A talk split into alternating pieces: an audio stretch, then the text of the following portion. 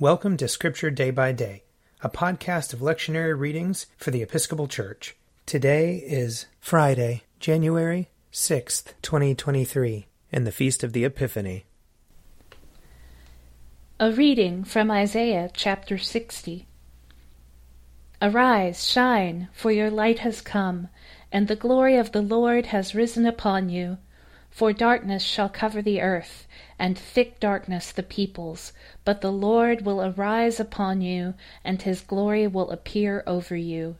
Nations shall come to your light, and kings to the brightness of your dawn. Lift up your eyes and look around. They all gather together, they come to you. Your sons shall come from far away, and your daughters shall be carried on their nurses' arms. Then you shall see and be radiant. Your heart shall thrill and rejoice, because the abundance of the sea shall be brought to you, the wealth of the nations shall come to you. A multitude of camels shall cover you, the young camels of Midian and Ephah. All those from Sheba shall come. They shall bring gold and frankincense, and shall proclaim the praise of the Lord. Here ends the reading. Psalm 72 Give the king your justice, O God, and your righteousness to the king's son, that he may rule your people righteously and the poor with justice, that the mountains may bring prosperity to the people, and the little hills bring righteousness. He shall defend the needy among the people. He shall rescue the poor and crush the oppressor. He shall live as long as the sun and moon endure, from one generation to another. He shall come down like rain upon the mown field, like showers that water the earth. In his time shall the righteous flourish. There shall be abundance of peace till the moon shall be no more. The kings of Tarshish and of the isles shall pay tribute, and the kings of Arabia and Saba offer gifts. All kings shall bow down before him, and all the nations do him service. For he shall deliver the poor who cries out in distress, and the oppressed who has no helper. He shall have pity on the lowly and poor. He shall preserve the lives of the needy. He shall redeem their lives from oppression and violence, and dear shall their blood be in his sight. A reading from Ephesians chapter 3. This is the reason that I, Paul, am a prisoner for Christ Jesus for the sake of you Gentiles. For surely you have already heard of the commission of God's grace that was given me for you and how the mystery was made known to me by revelation, as I wrote above in a few words, of reading of which will enable you to perceive my understanding of the mystery of Christ. In former generations this mystery was not made known to humankind, as it has now been revealed to his holy apostles and prophets by the Spirit. That is, the Gentiles have become fellow heirs, members of the same body, and sharers in the promise in Christ Jesus through the gospel. Of this gospel I have become a servant according to the gift of God's grace that was given me by the working of his power.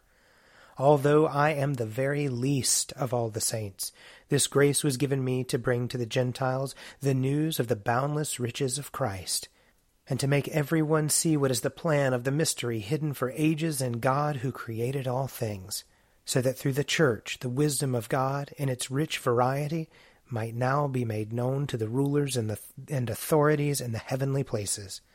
This was in accordance with the eternal purpose that he has carried out in Christ Jesus our Lord, in whom we have access to God in boldness and confidence through faith in him. Here ends the reading. A reading from Matthew chapter 2. In the time of King Herod, after Jesus was born in Bethlehem of Judea, wise men from the east came to Jerusalem, asking, Where is the child who has been born King of the Jews? For we observed his star at its rising, and have come to pay him homage. When King Herod heard this, he was frightened, and all Jerusalem with him.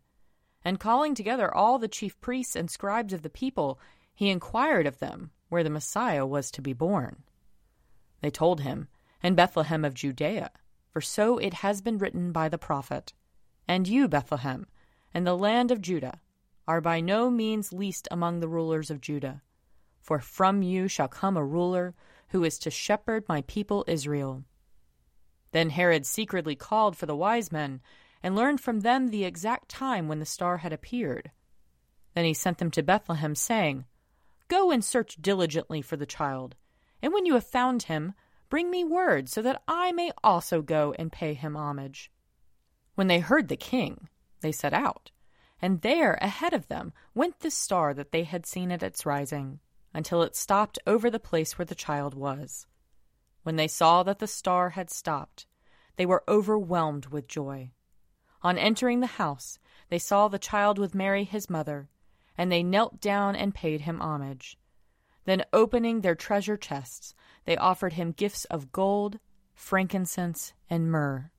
And having been warned in a dream not to return to Herod, they left for their own country by another road. Here ends the reading. If you would like to read a meditation based on these readings, check out Forward Day by Day, available as a print subscription, online, or podcast. I'm Father Wiley Ammons, and this podcast is brought to you by Forward Movement. Learn more about our work to inspire disciples and empower evangelists at www.forwardmovement.org.